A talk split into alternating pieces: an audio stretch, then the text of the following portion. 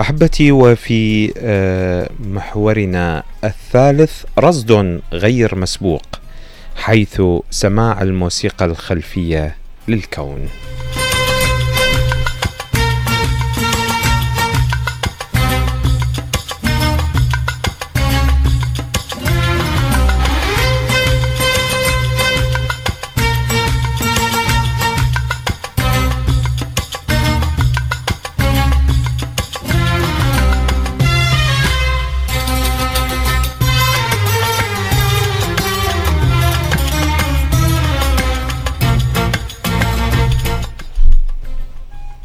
طبعا آه، تتصادم الكثير من المجرات بعيدا عن الأرض وتشكل آه، سحابة كونية أو ما يعرف بالغبار الكوني والغازات الكونية التي يرصدها هابل وجيمس ويب بين فترة وأخرى. ما هي إلا عبارة عن تصادمات متكررة بين المجرات أو بين نجوم مختلفة.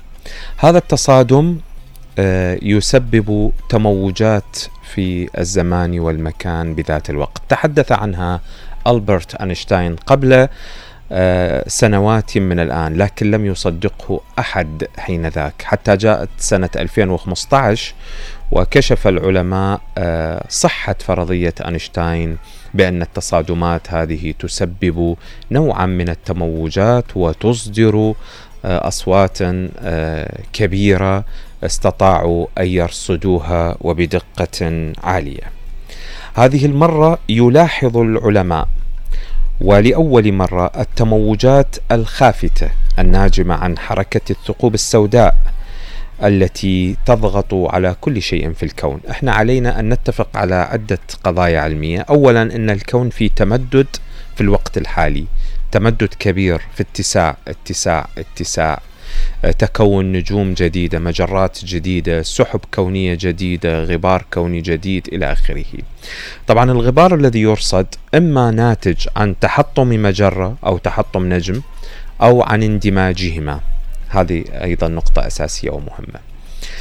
القضية الأخرى أن هذه آه، التصادمات الكونية أو المجراتية أو النجمية تشكل ضغطا على امتدادات الكون وتعطي موسيقى سميت بالموسيقى الخلفية للكون. استطاع العلماء أن يرصدوها وبدقة كبيرة وهذه المرة بالصوت والصورة الصورة لتصادم هذه المجرات والصوت نتيجة هذا التصادم فيما عرف بالموسيقى الكونية. آه، بذات الوقت تعطي تموجات تموجات كبيرة تموجات بالضبط أشبه لكم إياها. عندما تصطدم مجرة بمجرة تكون هنالك تموجات تموجات الجاذبية. أشبه لكم إياها بالتموجات التي آه، نراها نتيجة مرور قارب في وسط مثلا شط العرب على سبيل المثال. عندما يمر القارب تكون هنالك تموجات. هذه التموجات تصل حتى الحافة. فيها صوت ونستشعرها ونراها. كذلك الحال عندما تتصادم المجرات أو النجوم. تكون هنالك تموجات. هذه التموجات لا نشعر بها إنما تسبب ما يعرف علميا بالضغط الكوني. أحمد الرسام ومزيد من التفاصيل. لاحظ العلماء لأول مرة التموجات الخافتة الناجمة عن حركة الثقوب السوداء التي تمتد بلطف وتضغط على كل شيء في الكون. وذكر علماء في نانو كراف التعاون البحثي الذي نشر نتائج ملاحظات علمية أدت لهذا الاكتشاف. إنهم كانوا قادرين على سماع ما يسمى بموجات الجاذبية منخفضة منخفضة التردد وهي تغيرات في نسيج الكون. تنشأ بواسطة أجسام ضخمة تتحرك وتصطدم في الفضاء. وتنبأ العالم الألماني الشهير ألبرت أينشتاين بأنه عندما تتحرك الأجسام الثقيلة عبر الزمكان أي النسيج الكوني فإنها تخلق تموجات تنتشر عبر هذا النسيج ويشبه العلماء أحيانا هذه التموجات بالموسيقى الخلفية للكون.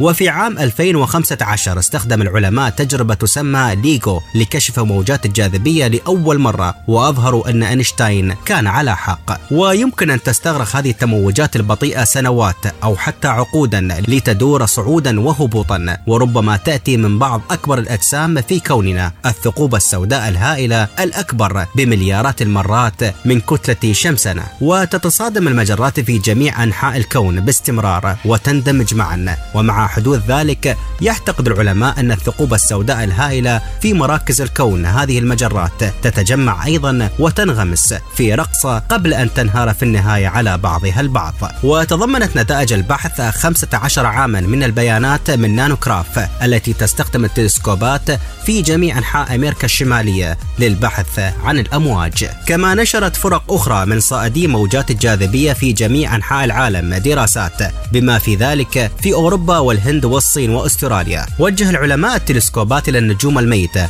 التي تسمى النجوم النابضة والتي ترسل ومضات من موجات الراديو إثناء دورانها في الفضاء مثل المنارات.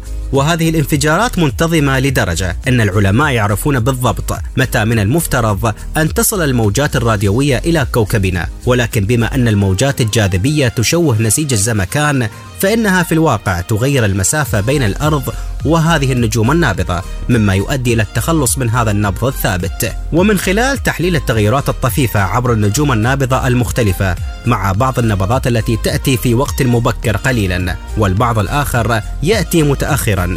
يمكن للعلماء معرفة أن موجات الجاذبية كانت تمر. ويأمل الباحثون أن الاستمرار في دراسة هذا النوع من الموجات الجاذبية يمكن أن يفتح أبوابا جديدة أمام علم الآثار الكوني الذي يمكنه تتبع تاريخ الثقوب السوداء والمجرات التي تندمج في كل مكان حولنا.